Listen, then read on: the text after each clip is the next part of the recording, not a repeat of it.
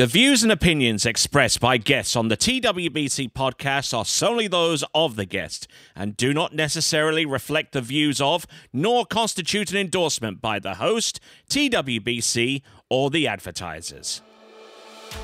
National championships, Confederation championships, World championships, major professional events. For over three decades, he has been there for many of the sport's greatest moments and now he brings you even closer to the movers and shakers in the world of high echelon tournament water skiing. From the founder and creator of the Water Ski Broadcasting Company comes the TWBC Podcast. And now here's your host, Tony Lightfoot. Well, greetings and salutations to all who have come to listen to this latest episode of the TWBC podcast. I am the aforementioned uh, Tony Lightfoot and uh, have a rather special uh, episode here with a rather uh, special uh, athlete, uh, a skier who uh, who who dominated the the world ranks many many seasons ago, and for her achievements, she will be honoured uh, by the Australian Water Ski and Wakeboard Federation as being one of their latest inductees into the Australian Water Ski Hall of Fame. Uh, her name is Emma Sheers. So, uh, good day to you there, Emma. Hello, Tony. Thanks for having me.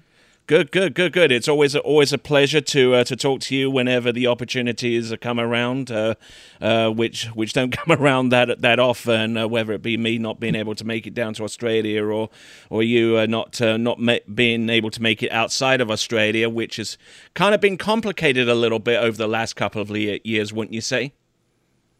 Oh, it's incredibly complicated here. Um, since 2020, it's been hard for people to even get here to Australia. So our borders have been locked down for quite a long while, and um, you know even our state borders, state to state, we haven't been able to travel interstate. So it's uh, been a really tough time for people here in Australia and for families. You know, I have a sister-in-law who's in Switzerland, so we haven't seen her for two and a half years now. So it's um, yeah, it's incredibly difficult for everyone. Yes, and uh, because it's it's it's it's a little bit of a tricky situation in Australia because the, uh, the states themselves have have jurisdiction for the most part so far as who they let in and who and, and, and who they don't so far as crossing the borders not so much the federal mm-hmm. government from as far as I can tell right yeah that's exactly right so our um, our state governments have uh, made the decisions when the lockdowns occur and what happens and and Queensland, uh, we've pretty much been in lockdown from other states for over 12 months now. And so uh, have only just reopened the borders in the last few weeks. And so we're having quite a lot of COVID cases here um, in Queensland at the moment. So it's been uh, really, you know, we're probably only getting our very first taste of what um, what it's been like because we've pretty much lived with it, with not having it at all here because we've been locked down. So. So yeah, we'll we'll put COVID to one side for a moment because well, because I'd like to talk to you about some other stuff uh, in regards to your yeah. skiing career and all that kind of stuff. So, uh, as I mentioned right off the bat, uh, you you're going to be inducted into the Australian Water Ski Hall of Fame. That must that must get you giddy with excitement. I'm sure you've prepared a fairly long speech uh, uh, that uh, that we won't hear until until about the Moomba Saturday. But how does it feel to be be put on onto that kind of Hall of Fame pedestal among some of the uh, the greats of uh, of Australian tournament water skiing? Oh, look, of course, I'm incredibly honoured. You know, the names that are there um, before me, you know, they are the names that I looked up to all those years ago when I was um, growing up and um, and aspiring to be the best in the world. And so, for them to honour me in that way, I am, you know, I, I feel very privileged. Um, I know that um, not everyone gets to be inducted um, into the Hall of Fame. Um, you know, so I'm I'm very honoured, basically, and I uh, I'm really looking forward to the night. I think it's a night that you know will be great not only for me but for my family and those who supported me throughout the years. All right then, yes, and as and as I mentioned, it's uh, going to be uh, present. Uh, you're going to be inducted on the Moomba Saturday, which I think it's uh, it, it's to, it's yeah towards the end of the uh, the tournament itself. I think uh, I think a good friend of yours, Ryan Green, is actually going to be inducted around about the same time. How do you how, how do you feel about him uh, him joining you in the same uh, class, as it were. Yeah, I think it's it's lovely, and it'll be nice to have one of my friends there being on it as well, and. Um, uh, you know, Amber Wing and her husband as well are being inducted. So to have those people who you know, I had a fair bit to do with over the years, and on the same night, it'll be uh, a lovely evening. And um, you know, Ryan's been a member of the Australian team for a lot of years, and um, and done incredibly well in his career, and it'll be great to be there on the same night. And uh, both both he and yourself have had long and storied careers. Uh, let let's try and let's try and go back a little bit, uh, some, because I think about the first time that I actually uh, met you was maybe in about the uh, the mid uh, mid or late nineties. You know, when you were traveling across, and you were, I think you were training for like the first time in uh, in Central Florida with uh, with the likes of uh, Scott Ellis. Kind of, kind of take us a little bit back to that experience and what it what it was like for. for, for someone fresh out of Australia to be kind of thrust in into that kind of deal, as it were. Yeah, well, look, it was a bit tricky. I was a 17 year old when I landed in the US for the first time. Um, and I turned 18 over there. So it was, you know, it was tough. I was young and um, I thought I was going to uh, set the world on fire. And, and you know, it, it wasn't quite that way. So it, um, it took me a good 12 months of, um, of really trying to nut out what it's like to ski in the US and be on tour every weekend. And, um, and the work I needed to put in. And, and I kind of came home a little bit disheartened about how I went that first year. And it went back to the drawing board. I didn't go back the following year. And I took that little bit of time to um, develop my skiing and, and develop my training techniques. And then I went back that, that's following season and things went quite well from there. So. Well, excellent, and and I mean beyond that first season uh, where you where where you, where you mentioned you can't kind of little bit little bit of the deer in the headlights type deal with uh, with the pro tour and that kind of scene. Kind of kind of give us a kind of give us a little bit of a sense of what it was to ski professionally back in that time because because it is it is like chalk and cheese compared to what's to what a good portion of the skiers have to put themselves through now uh, to uh, to be successful you know in in the, in this day and age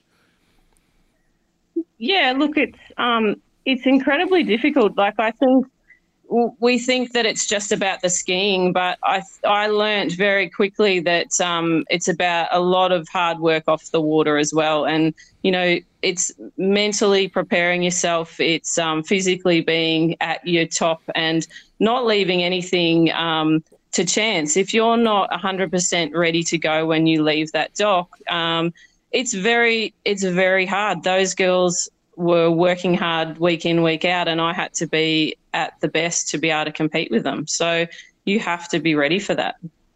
So I mean, you were competing against the likes of uh, of Sherri Slone, weren't you? Uh, around about around about that time. Yeah. Uh, I mean, she was a yeah. fierce competitor.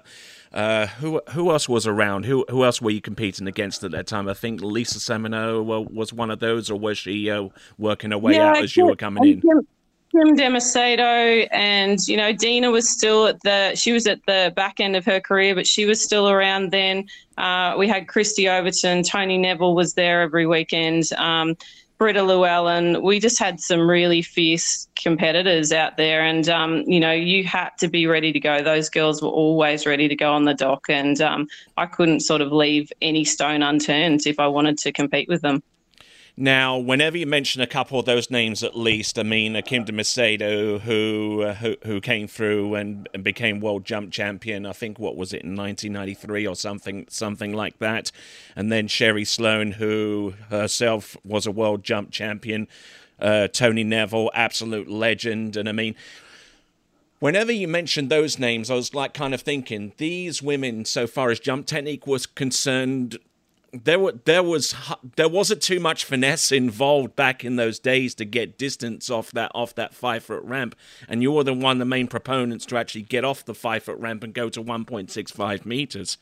So yeah. so I mean my so I mean my question is I mean uh so so far as jumping technique is concerned, I mean a lot of a lot of the women now are, are, are more more finessed with their approach. Do you think jumping has lost a little a little bit of that, you know, harder harder edge when when that's concerned, comparing the past era to this one?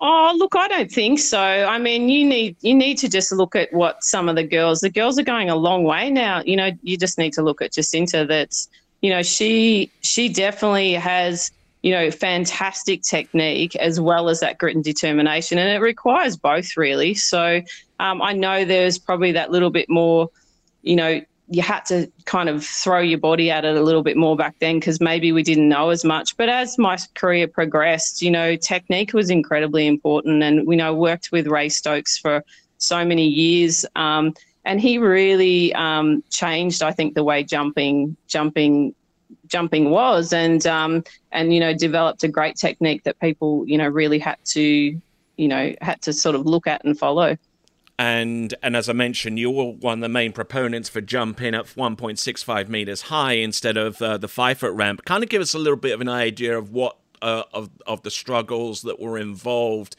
I guess from your perspective, because I mean you were you were you were above above all else one of the main proponents for getting off that off that small smaller ramp. I mean, what did it take eventually for the IWWF or IWSF to kind of see sense in that regard? Yeah, well, we um, we had a lot of petitions out. You know, we all the girls were supportive of, of, of that change. There weren't too many that weren't supportive of that change at the time.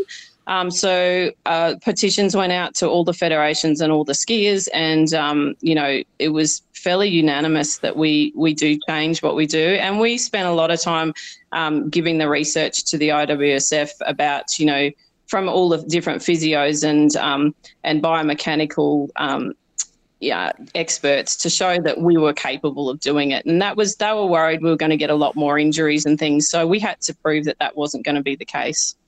Yes. And, and I mean, I mean, I didn't know how, how far involved that was in terms of actually having to provide documentation that, to show uh, conclusively that that that women were able to sustain the the harder impacts uh, with uh, with a 1.65 uh, meter high. I mean, I mean, I, I mean, I, I mean, I'm just trying, having a hard time trying to trying to fathom the amount of paperwork that was that was involved. I mean, I mean, what I mean, what did that stack look like of all of that evidence?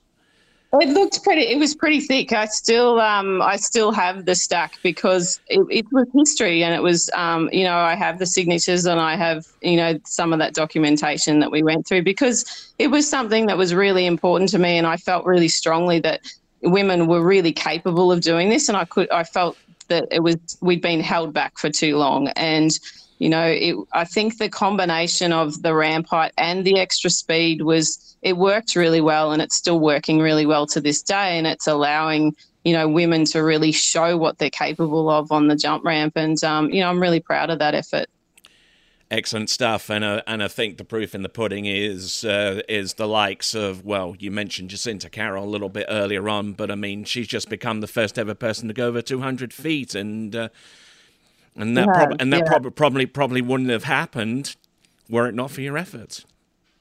Oh, look, I think it would have been incredibly tough. You know, as it is, she's put absolutely everything on the line to be able to do that. And she's worked incredibly hard for a lot of years to be able to do that. So yeah, um, I, am really, you know, my brother's done a lot of work with her since Ray Ray passed away, and um, and they've worked hard together to um, to improve her technique and, and get her to a position where she can um, she could do that, and uh, you know, it's a real credit to her and uh, spoke to actually spoke to Jacinta Carroll quite a while back uh, before the uh, the World Championships. Uh, spoke to her during the Malibu Open, as a matter of fact, and uh, she got really yep. teary eyed whenever we mentioned uh, Ray mm-hmm. Stokes and the contributions he made.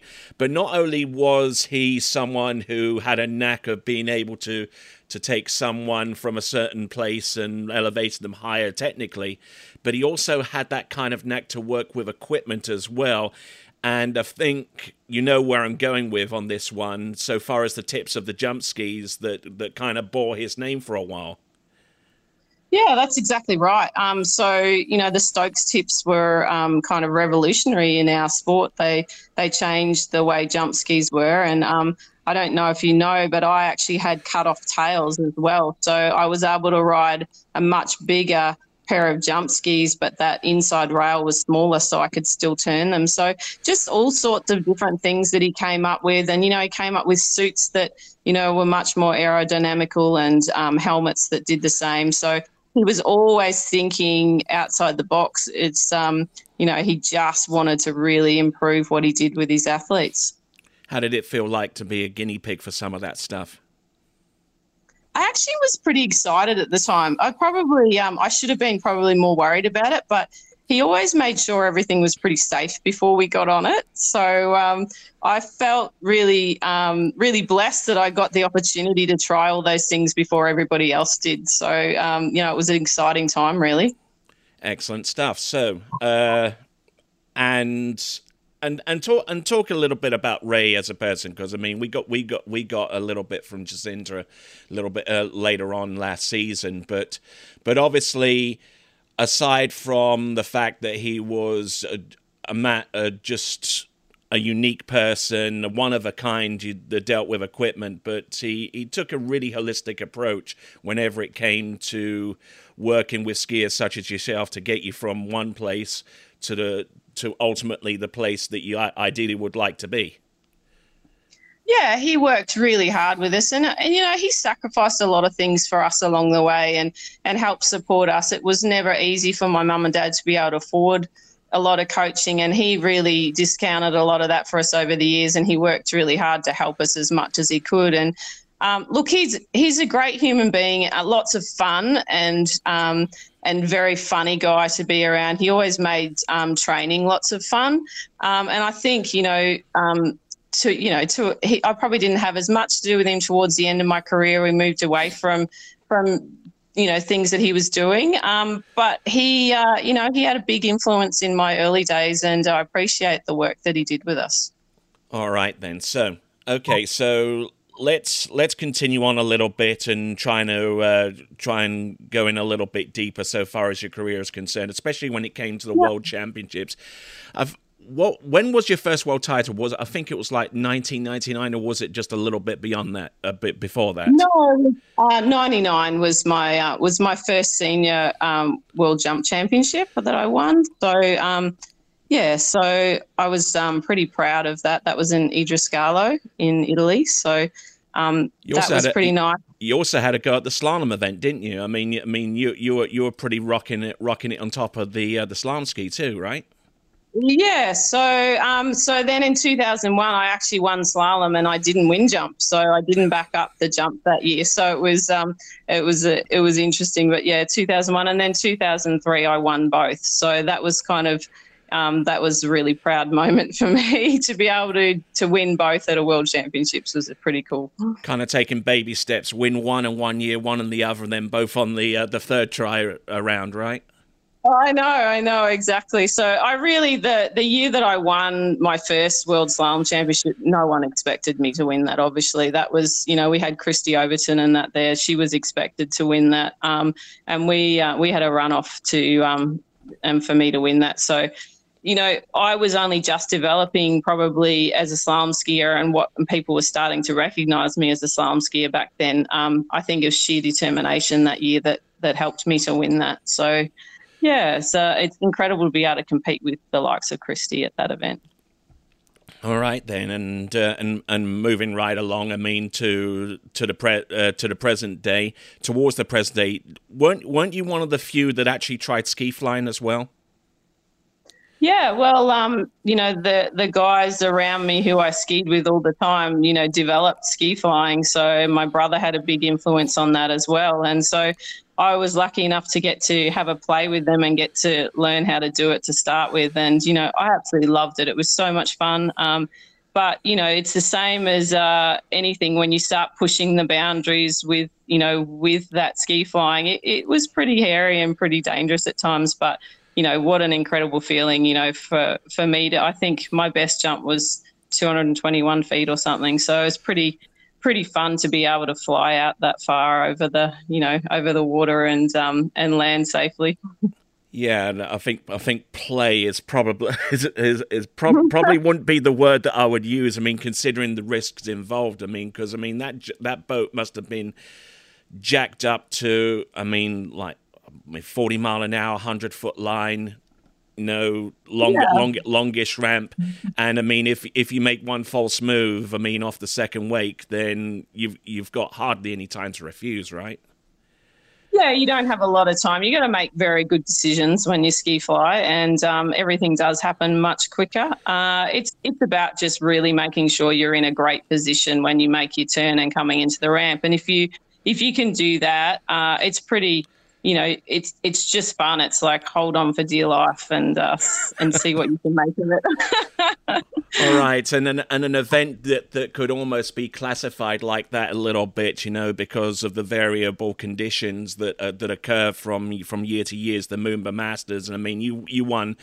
How, how many how many titles did you win altogether on the Yarra River? Because I mean, I, I, I recall that that you were pretty much uh, uh unstoppable for uh, for several years, right?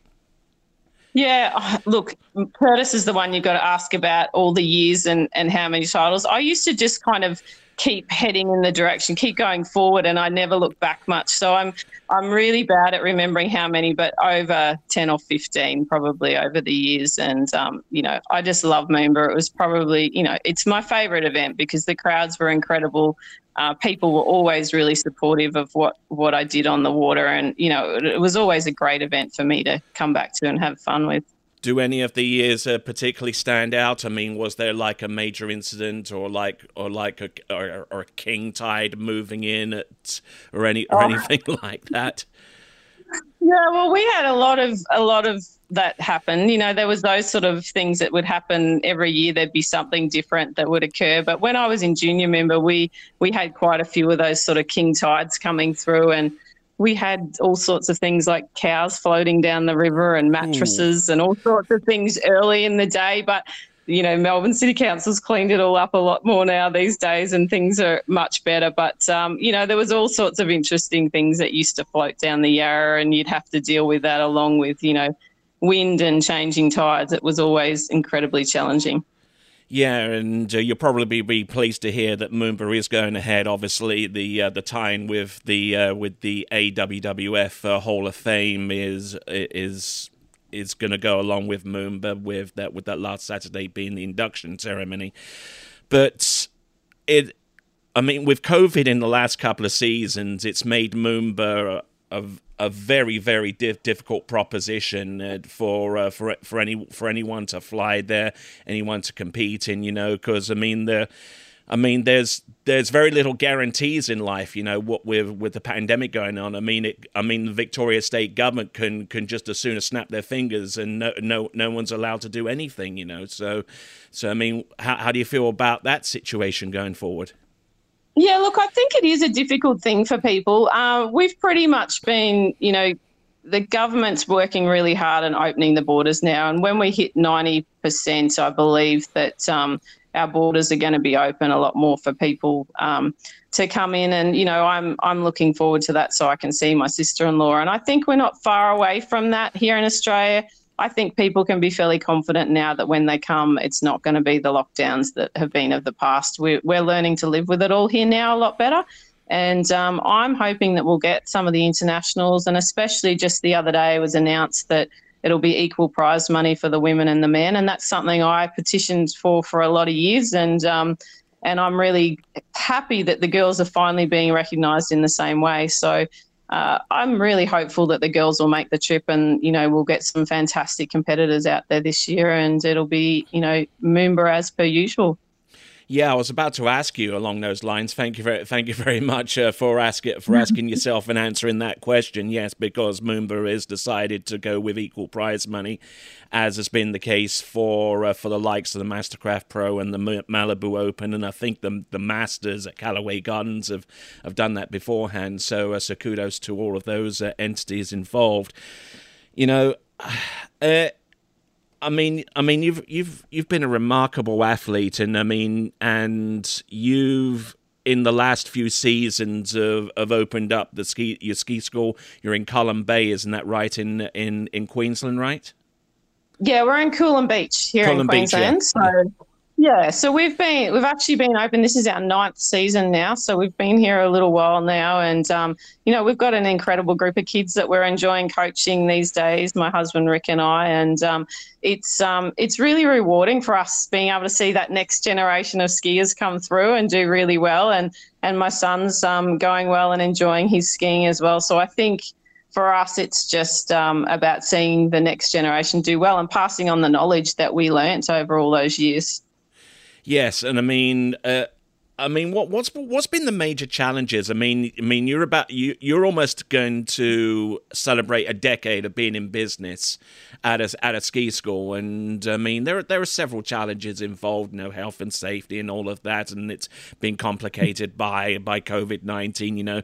So, kind of give us an idea of of of of what of what challenges you've had to face and uh, what what you've had to succumb in order to to keep your uh, your facility going for as long as it has.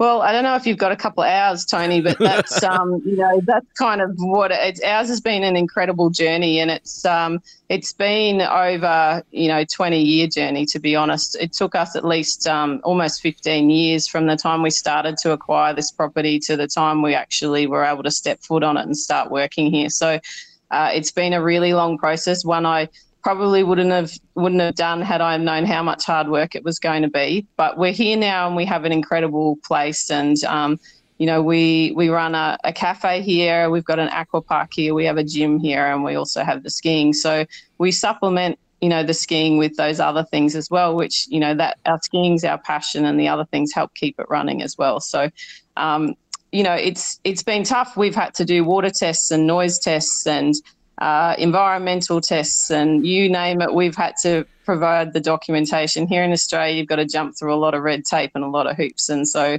we did all of that. yeah, we've jumped through every one. Actually, there hasn't been too many we haven't had to. So. Um, running your own water ski lake is um, is not the easiest thing to do. It's a really tough thing. Um, it's very rewarding, but at the same time, uh, trying to to do the work we've done to be here is probably a little bit crazy. uh, I can, I can, I can imagine. I mean, I mean, it's basically the same anywhere in the world. You, you try, you, you want to set up your own business, then you got to go through all the re- regulatory stuff, health and safety. Lord know, Lord knows yeah. what else. And kudos for you for actually uh, for keeping up the fight and uh, for uh, for keep for keeping going. But uh, as as we begin to wrap up uh, this podcast, uh, which I thank you very much uh, for for spending a little bit of time with, uh, what with the time dis- difference and everything, it kind of complicates matters, but we're able to uh, to get this done. Obviously, one of the major news stories that uh, that that's occurring right now in Australia, around about the time that I'm talking talking to you, is that whole Novak Djokovic thing, that whole de- that whole eleven day debacle. Whether whether he was coming in, he was out, he was in, and then he was eventually given the heave ho.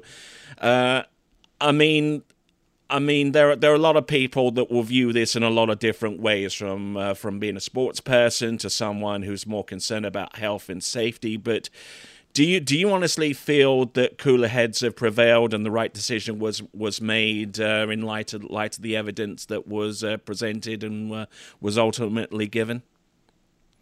Oh, look, I think um, it's been an incredibly tough time for Australians. We've had to follow lots of different rules and regulations to be able to visit our families, um, and one of them is being vaccinated, fully vaccinated, and the other one is um, is being, you know, you know, able to, um, you know, you need to have a proper medical exemption, which um, it's really proved that he he didn't follow those things. Um, Australia, he hasn't ticked the right box on his declaration. He had been travelling in other places. He was not being quite truthful about what he was here, you know, all the things that he was here to do. And so I think as Australians, when we've been through such a tough time, we expect people to follow the rules because we've had to follow them for such a long time. So we don't feel that people can just come in when they're not following the rules as well. And so I think that's pretty much what our country is um, is feeling like right now. And um, you know, I know he's been made an example of, but um, I think uh, rightfully so, to be honest. So yes. So he so uh, he tried. looks like we got another. Looks like we got another guest uh, uh, almost about to make an appearance. So uh, so from uh, from Novak Djokovic, I mean, obviously it seemed on the full light of day that he was just trying to chance his luck and hopefully.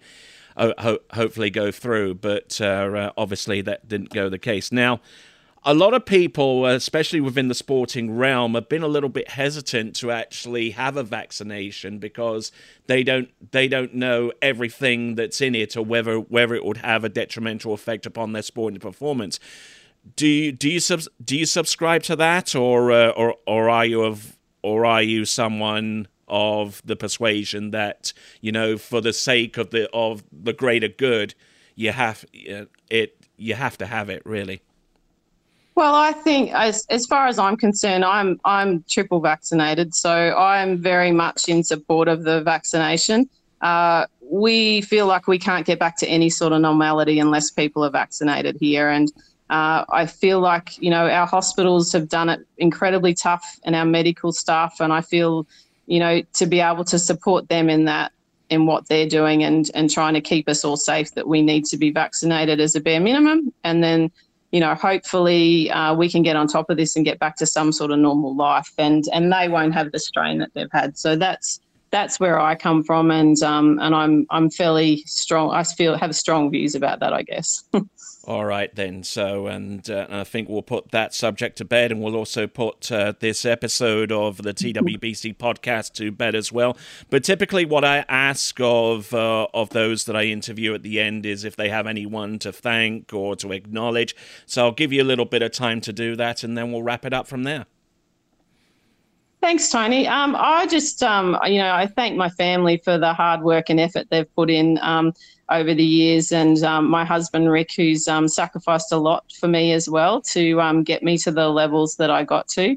Uh, and you know, I just want to thank people like uh, Brenda Baldwin, who was a fierce competitor of mine, but uh, also housed me in the States for, you know, 15 years of my career. So uh, I'm really grateful to those people who had a lot to do with my career and, you know, so many people and so hard to thank, but it's, um, you know, but I am very grateful at the end of the day and um, looking forward to celebrating with them all at Moomba. Indeed, and I'll be looking forward to hearing that speech and that presentation uh, when it uh, when the video and the coverage uh, becomes available. Thank you very much. Uh, that was Emma Sheers. I'm Tony Lightfoot. This has been the latest edition of the TWBC podcast, and until next time, it is ciao for now. Thank you for listening to the TWBC podcast. Be sure to check out our website at waterskibroadcasting.com. Links to our presence on major social media platforms can be found there, as well as updates to our webcast and this podcast. Duplication or rebroadcasting of this broadcast without written consent of TWBC is prohibited. Subscribe to us on your favorite podcast platform and be sure to join us next time for the next edition of the TWBC podcast.